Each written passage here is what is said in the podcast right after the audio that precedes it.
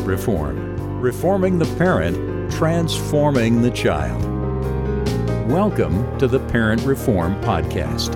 Our mission is to inspire, encourage, and equip you to raise your children for the glory of God.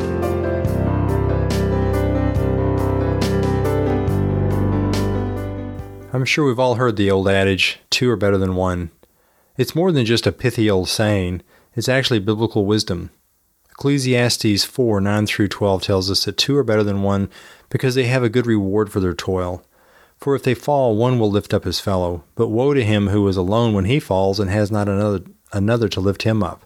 Again, if two lie together, then they have heat. But how can one be warm alone? And if one prevail against him, two shall withstand him. And a threefold cord is not quickly broken. Here's a quick recap of some of the truths from just those four verses. Two are better than one because, one, when one falls, the other can help him up. Two, when they lie down together, they can share their heat and stay warm. Three, two can withstand an attacker better than one. And four, a multi stranded rope is not easily broken. There's a lot of simple wisdom here that we can apply to marriage, but sadly, with so many marriages broken, it may be a bit difficult to embrace those truths on unity and strength in marriage. It doesn't seem like two are better than one, stronger than one, but in spite of what we see, two are better than one. In that passage, it says that if they fall. In reality, for marriage, I think we can say when they fall, not if. We can expect to stumble and fall in life. We all do at times. We grow weary, we get weak, we get discouraged, and we stumble. Sometimes we lose sight of the promises of God that have the power to keep us steadfast and keep us moving forward. And we falter. Thankfully, in a marriage, we have another one there to help us up, to help bear the load for a time. In Galatians 6 1 through 10, it speaks of bearing the burdens of others. This passage provides a slightly different take on strength in numbers from Ecclesiastes, and here it's in the context of rescuing others from sin.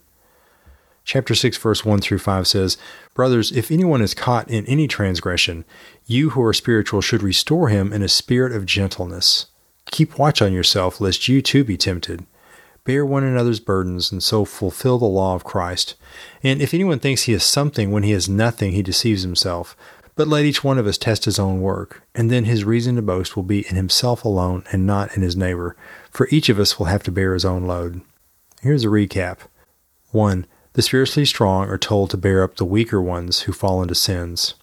2. Helpers must be careful helping others. They shouldn't drown while saving the drowning. Three, we're told to not be proud or to overestimate our strength, and we're told to test ourselves honestly. And four, it ends with an exhortation to keep oneself from sin. We're told to bear your own burdens. It's interesting. We should help others bear their load while we are responsible for bearing our own load. It looks to me like a call to contribute fully to the good of others and a call to contribute fully to the keeping of oneself. It reminds me of rowing a boat together. When you have two people rowing a boat, there's always one who is stronger or has slightly more endurance than the other, and yet they adapt to each other. Or if they don't, they'll drift off course or go in circles.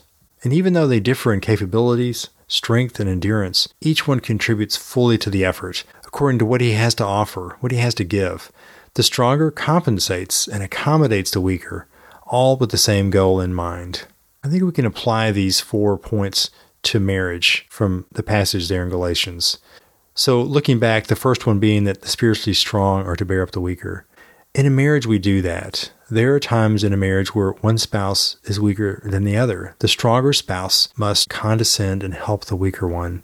And what I've noticed in our marriage is that seldom are we both down at the same time. God's been gracious that when one of us is discouraged or has stumbled or fallen, the other one is strong to help them up, and vice versa. And that's a blessing. And I think that's something to pray toward that God would keep one of you strong at all times so that you're there to help the other up if they falter. The second bullet that helpers must be careful helping others so that they themselves don't fall. And I think in a marriage, sometimes we can fall while we're helping our spouse. When we're listening to our spouse, when we're hearing their discouragement, when we're seeing their weakness, when we see them down, sometimes we can catch that that we can sort of take on their perspective and we too ourselves can lose sight of the biblical promises that should keep us going strong. And that can happen. And so take heed to that, that when you're helping the other, that you're cautious to keep yourself strong so that you too don't fall. That third item, we're told to not be proud or to overestimate our strength, and we must test and measure ourselves honestly. So, in a marriage, don't boast in your own strength when your spouse is down, or if they're down more frequently than you are.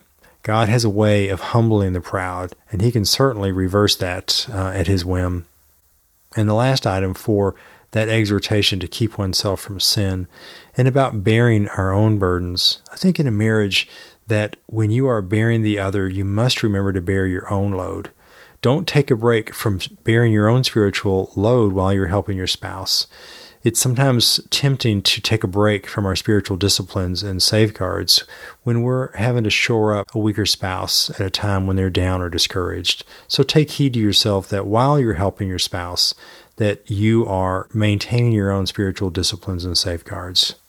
And all these verses here in Galatians, overall, they speak to gentleness, kindness, and goodness to one another. And when we operate in that way, even in our marriage, then we do what verse 2 says that we fulfill the law of Christ.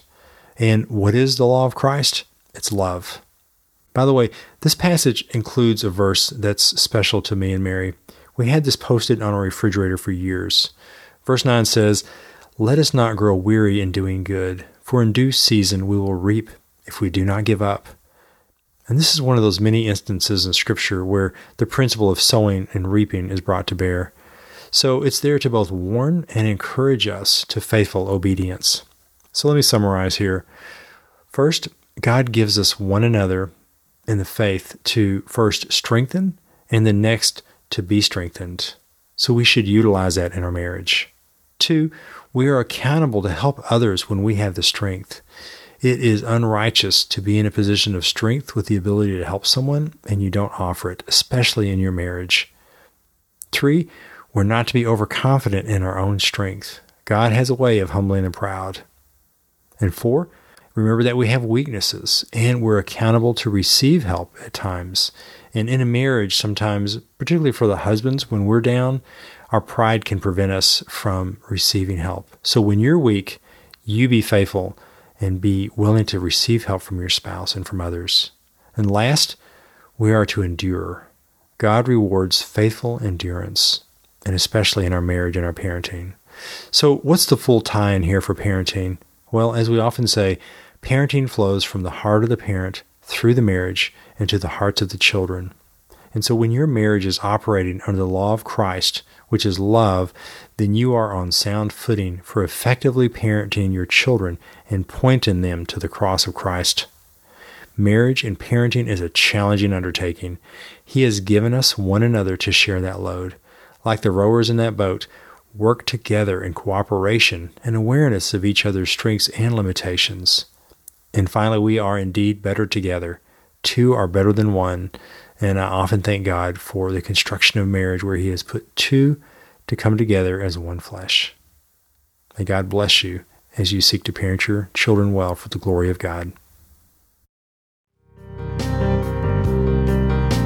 Thank you for listening. We hope you found this podcast helpful as you seek to parent your children well for the glory of God. For more information about parent reform, please visit our website at parentreform.com. There you'll find more parenting resources. You can also sign up for our newsletter and Q&A emails.